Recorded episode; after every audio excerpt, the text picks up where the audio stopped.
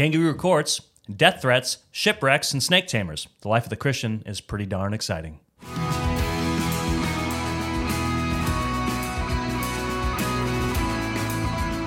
Welcome to Daily Gospel, equipping you to know God through His Word and His Son, Jesus Christ. My name is Keith, and this is Brandon, and we are pastors here in Santa Cruz, California at Gospel Community Church. It is a nice place in which you live, is it not?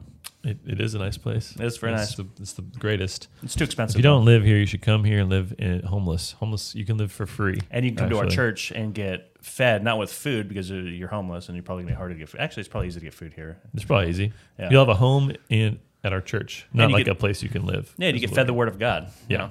Yeah, that'll sustain you. I think everyone should come live in Santa Cruz. It's the greatest. That's pretty cool.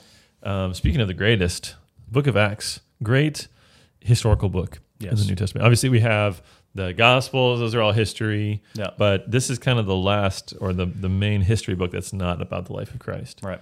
But it's the continuation. It's the part B. It's the continuing acts of Christ through his apostles. Mm-hmm. Yeah, because we're the body of Christ, right? Mm-hmm. They're representatives of him. The church is being built. So we're seeing this just amazing story unfold, and now we're coming to the very end of the book. Mm. Great. ... Yeah, and then what? And then the next book is going to come. Then we have a lot of theology that we're going to try to cover in very short segments, so it should be next to impossible. Yeah, it will be impossible, but with God.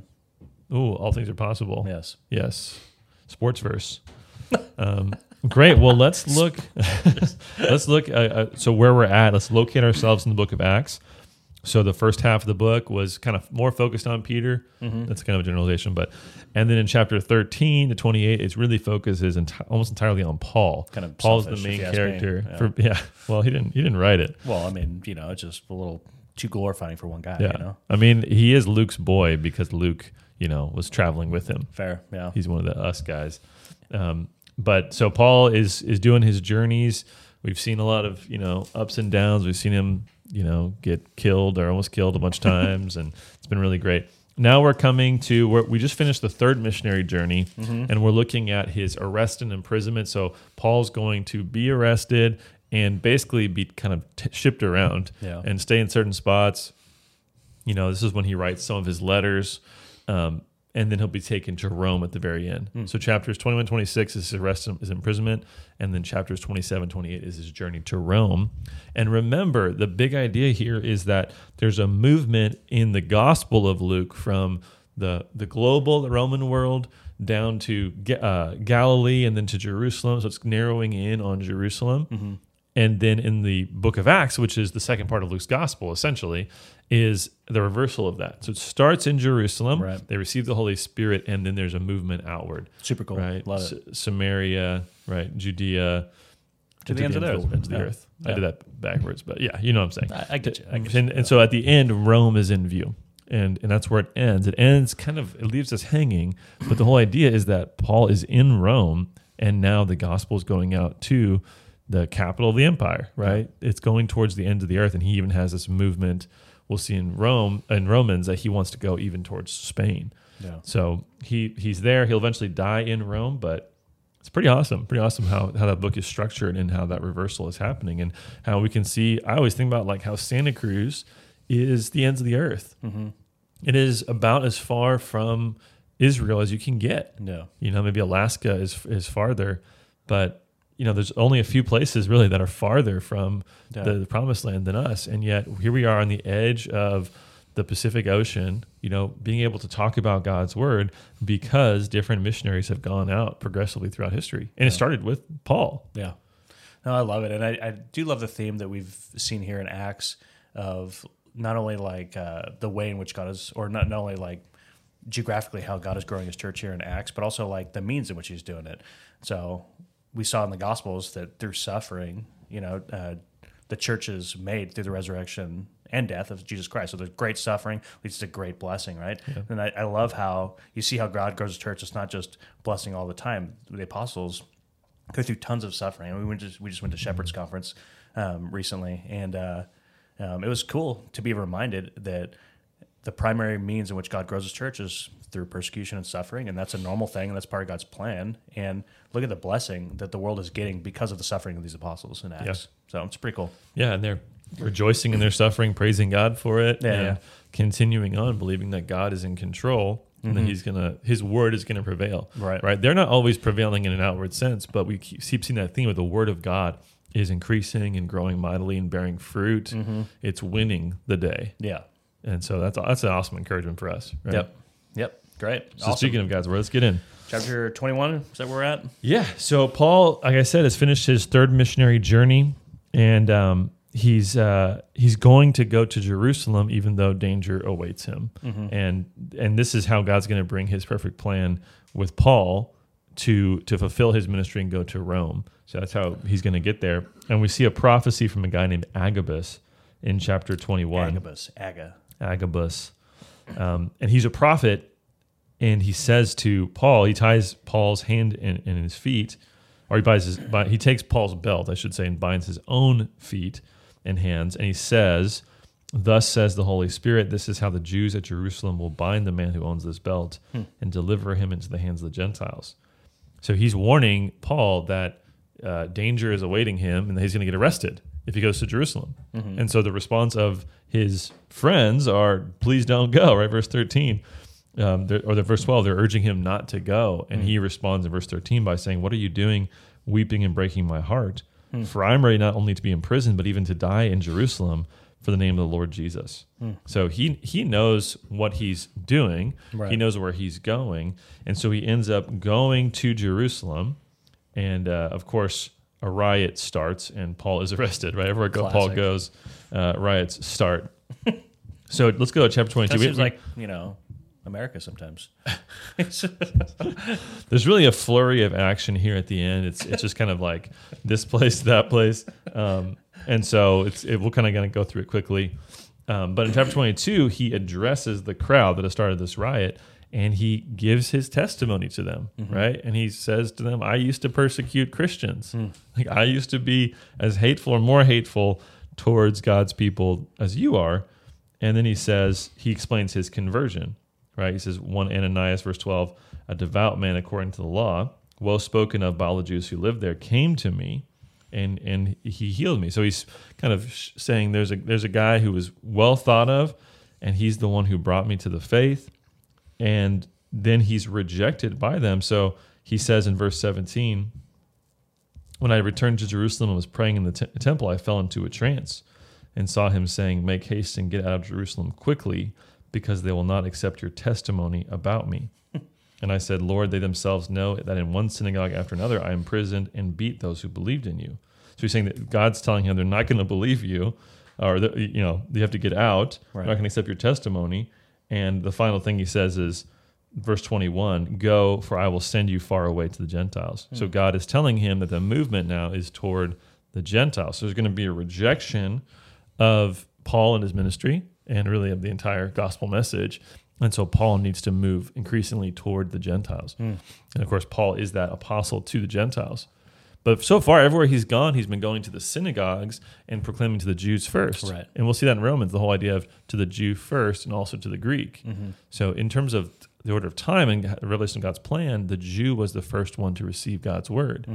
And so Paul's going to them first, but when they reject him, he's increasingly moving toward the Gentiles. Right. So that's really important to see in the ministry of Paul.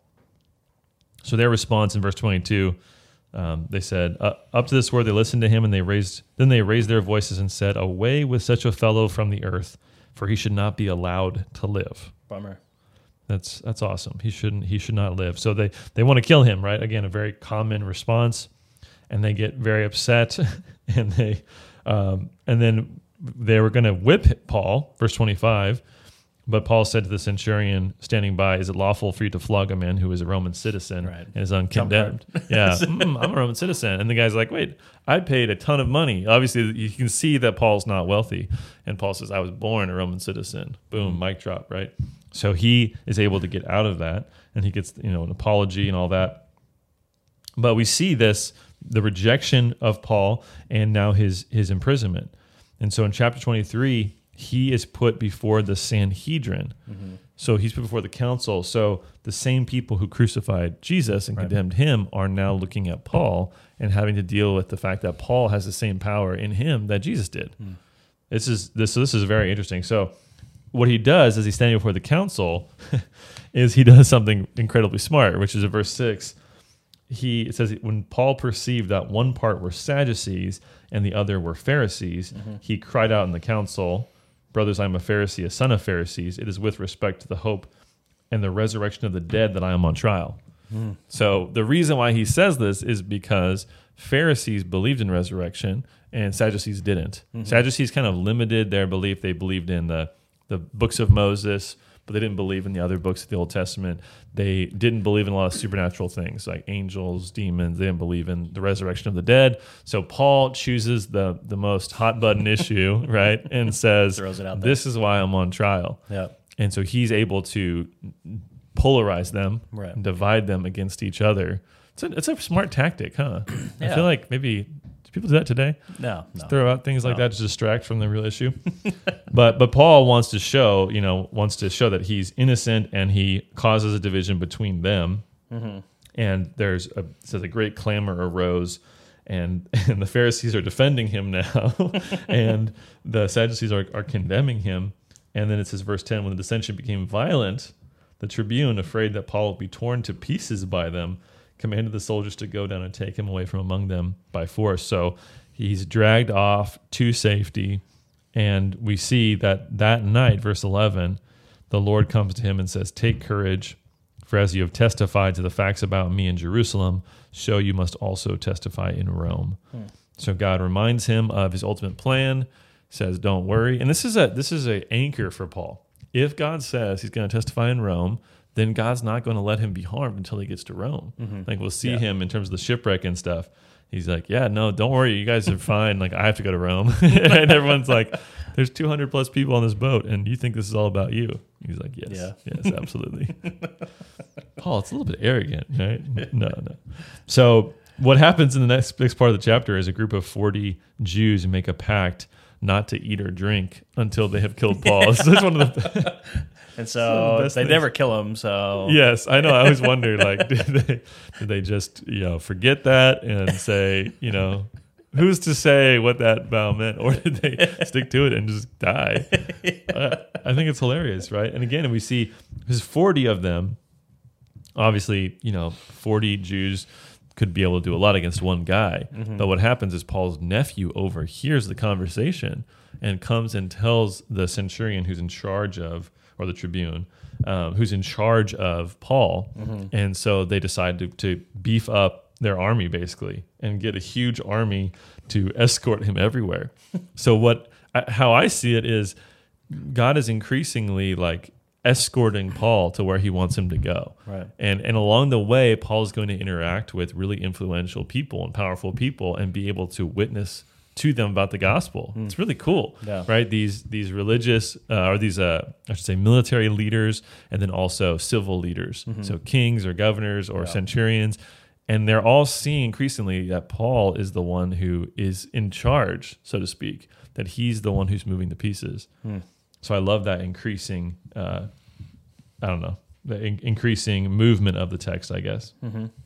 So verse 23, it says, "Get ready 200 soldiers with 70 horsemen and 200 spearmen." So you got 470 soldiers that are now guarding Paul and taking him to Caesarea. So it completely shuts down any ability these Jews have to fulfill their pact that they made. And so they end up losing a lot of weight. Very effective diet. I always say that I could lose weight super fast. Yeah, just don't eat if I wanted to. Well, yeah, I think it's what happens with carnivore diet. You just get tired. Exactly. Yeah. That's my theory with all diets, is that the more cumbersome they are to eat anything, then you're just gonna lose weight, and you go, "Wow, that was a great diet." Like, no, it was just you hated eating, so you stopped eating. Exactly. Wisdom. Yes, I agree. Chapter 24. So they can't condemn Paul. They can't find a reason to condemn Paul, so they just keep him in prison. And he ends up witnessing for a season before Felix, the governor. Yeah. And we see in verse 27 that he was actually there for 2 years. He was there for 2 years. So he was there during Felix, and he was there when Festus takes over. Mm-hmm. So he's kind of through multiple administrations. And just as a side note, I think this is really important. So Felix is called the governor. We're going to see Agrippa, who's the king. Mm-hmm. There's all these different titles used of different rulers in the book of Acts. And this Some people have pointed to this as a sign of, well, it can't be true because it can't decide what people are called. But as we've done more research and more archaeology, we've actually seen this is how it was, because the Romans would conquer different areas and would allow them to have different governors or rulers for those regions, and they would allow them to kind of take whatever name they wanted to. Mm. So, you know, someone might be called a governor. Someone like Herod would call himself a king, right? So there's a that actually is part of how the Romans ruled. Crazy. So it actually testifies to the historicity of this book. Great. But chapter 25, did I finish chapter 24? Yeah. Chapter 25, we see the key moment here is in verse 11. So he says, so he's been on trial for a long time. He's just kind of been floating around, and he says in verse 11, "If then I'm a wrongdoer and have committed anything for which I deserve to die, I do not seek to escape death. But if there is nothing to their charges against me, no one can give me up to them. I appeal to Caesar." Mm. So he says, these are empty charges, but I'm just kind of in limbo. I want to appeal to Caesar. Mm-hmm. And it was the right of Roman citizens to be able to appeal in Caesar's court, to be heard by Caesar. So there's a court of appeals, just like we have in America today, right? You can appeal something. And so he's now going to go to Caesar. So verse 12, Festus says, "To Caesar you've appealed, to Caesar you shall go." So he's going to now go to Caesar, and where is Caesar located? In Rome, of course. Chapter 26, we see Paul's defense before King Agrippa. So this is after he's already, slotted to go to Rome, but now he's talking to King Agrippa, and he gives this awesome defense, and he has a long speech here. But it's interesting just to see some of the things that he says. So, verse 6, he says, "And now I stand here on trial because of my hope in the promise made by God to our fathers, to which our 12 tribes hope to attain, as they earnestly worship night and day. And for this hope I am accused, O king." So he's explicitly, again, linking his gospel to the history of Israel. Right. He's not seeing this as a break from it, but as a fulfillment of that hope, which is just so important for us as we've read through the Old Testament, right? Or maybe as you're listening, you're reading through the Old Testament right now. And in verse 8, he says, "Why is it thought incredible by any of you that God raises the dead?" It's a great question, right? If he's God, can't God do these sort of impossible things that we can't do? So Paul gives his testimony a second time here. And this is actually the third time in the book that his testimony has been told, right? So first it was chapter 9 when he's converted, and then we see him tell his testimony twice before other leaders, which again reinforces that Paul's conversion story is it's a very crucial story. Right. Not many things are told three times in Scripture, but this is, and it's formative to his theology. So then look at verses 22 and 23. It says, "To this day, I've had the help that comes from God, and so I stand here testifying both to small and great, saying nothing but what the prophets and Moses said would come to pass, that the Christ must suffer, and that by being the first to rise from the dead, he would proclaim light both to our people and to the Gentiles." So again, this is kind of how we've understood the Old Testament, right? That what the gospel reveals is simply what the Old Testament pointed to, what it sometimes explicitly says, but throughout its entirety points to, indicates, has to happen in order for God's people to be saved. So he's pointing to himself as the fulfillment, or his message as the fulfillment of the Old Testament scriptures. And of course that Gentile focus again, that Christ is going to be a light to the Gentiles. So I love King Agrippa's response in verse 28. He says, "In a short time, would you persuade me to be a Christian?" Yes. I love that, yeah. Like, do you really think you're going to do this? And Paul's response, "Whether short or long, I would to God that not only you, but also all who hear me this day might become such as I am, except for these chains." Yeah, I want you to become like me. That's a bold statement, right? I want you to become like me, except for my chains. I wouldn't want you to be in this circumstance, but I'd want you to have the hope that I do. And so the response from of Agrippa when Paul goes away, as he says in verse 31, "This man is doing nothing to deserve death or imprisonment."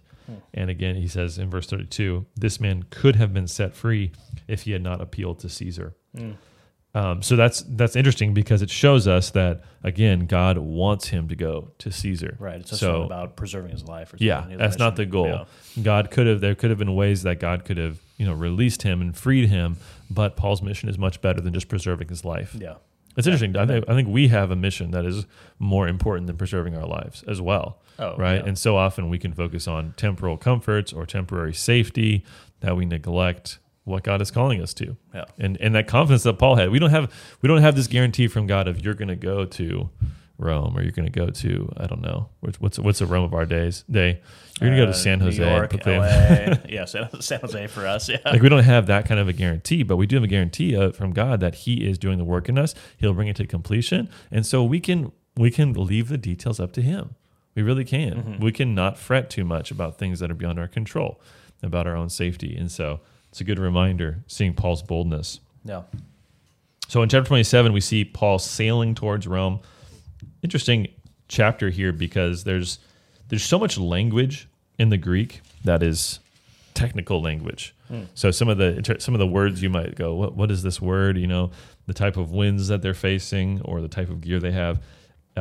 Luke seems to really know his stuff. He's got an extensive vocabulary for this stuff. So someone that's pretty familiar with sailing, which makes sense. I mean, I've been on a cruise ship once. And it was like 2 days and I got to Mexico, right? Like that was it. I wasn't like, you know, on it for months like you would be back then, right. Weeks and months, and seeing all the gear and you know, right. Almost dying and all that. So it makes sense that someone who's was actually on these trips with Paul was there. Yeah. Or was for sure. So they're sailing towards Rome, and Paul gives a prophecy before they leave, right? He says, Verse 10, Sirs, I perceive that this voyage will be with injury and much loss, not only of the cargo and the ship, but also of our lives. Great. So this is super helpful, yeah. But the centurion paid more attention to the pilot and to the owner of the ship than to what Paul said. Okay, so they decided to set out early, essentially, right? So they decided to set out. But Paul's prophecy is going to end up being determinative of the journey. Think of the imagery of what's going on here. Paul's like, this ship journey is not going to be good. I'm going to get right on and go. Well, he doesn't have a choice. But I think it's just funny thinking of like esteemed centurion and boat owner and pilot all like talking, and then Paul's like, hey, we're all gonna die on this journey. Like, yeah, of course you would say that. You don't want to go. Fair, yeah. You know, you're a prisoner. Of course you would say that. So this tattered old prisoner is saying crazy stuff. But again, that's going to be the set the course for this journey. So what happens? Well, of course, a northeaster, a wind. I've heard that that's in terms of the historicity of this or the geography. That's actually very accurate.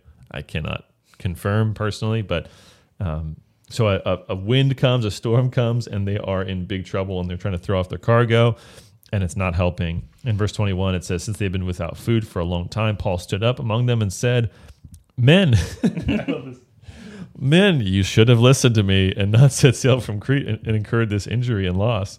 So he's just like, hey, remember that time? Told you so. Like, unashamed. Yet now I urge you to take heart, for there will be no loss of life among you, but only of the ship. For this very night, again, this is so funny.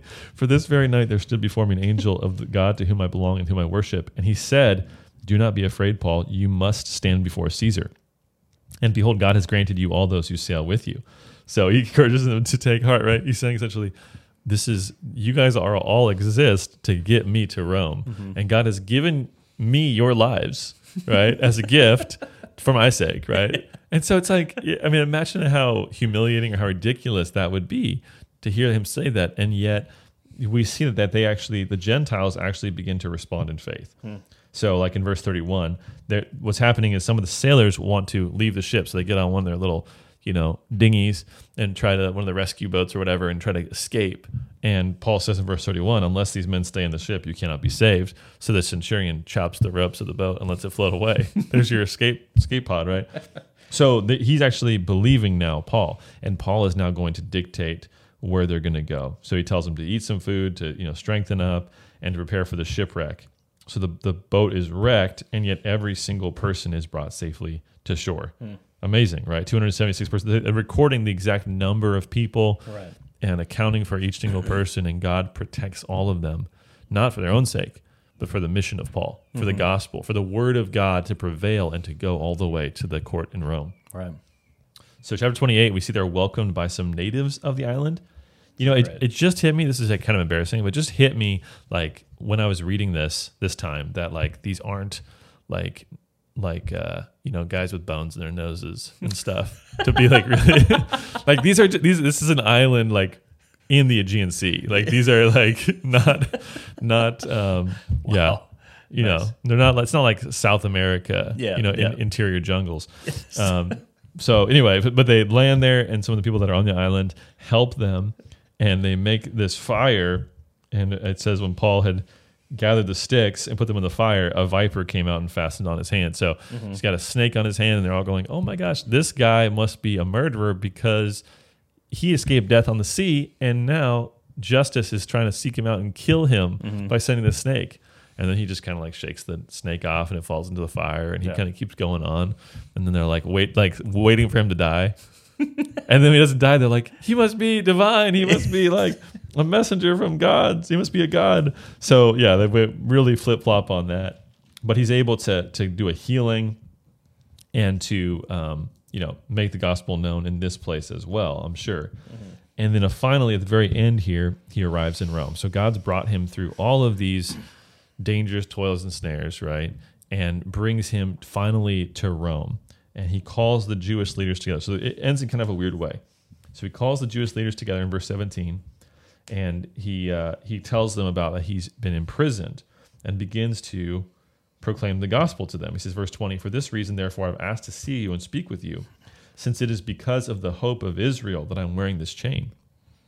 And so they don't understand who he is. They ask him to teach them some more, to share some more with them. And then verse 23, it said, when they appointed a day for him, they came to him at his lodging in greater numbers. From morning till evening, he expounded to them, testifying to the kingdom of God and trying to convince them about Jesus, both from the law of Moses and from the prophets. Again, notice that continuity. It's very interesting, right? He's preaching from the Old Testament. And some were convinced by what he said, but others disbelieved. And disagreeing among themselves, they departed after Paul had made one statement. So Paul says one last thing. This is the last words of Paul in this book, and it's incredibly offensive, right? But it sums up in a lot of ways what Acts is all about, that movement toward the Gentiles. He says, "The Holy Spirit was right in saying to your fathers through Isaiah the prophet, 'Go to this people and say, you will indeed hear, but never understand, and you will indeed see, but never perceive. For this people's heart has grown dull, and with their ears they can barely hear, and their eyes have closed, lest they should see with their eyes and hear with their ears and understand with their heart and turn, and I would heal them. Therefore, let it be known to you that this salvation of God has been sent to the Gentiles. They will listen.'" So there you go. You see that final movement of the Jews are rejecting this message kind of fully and finally, in a sense. Obviously, individual Jews will be saved. Right. But Paul is saying, okay, now this is a Gentile gospel. This is going out to the world. And that's the final word. And we see now how God's plan is being fulfilled, and the word of God is prevailing in all of these different ways. Awesome. It's pretty awesome. Yeah, it's really great. It's great to see Paul's influence in that and see the gospel go out. It's a blessing. So we're blessed by it. Well, thanks for joining us for Daily Gospel. We'll see you next week as we start the Book of Romans. Thanks for joining us.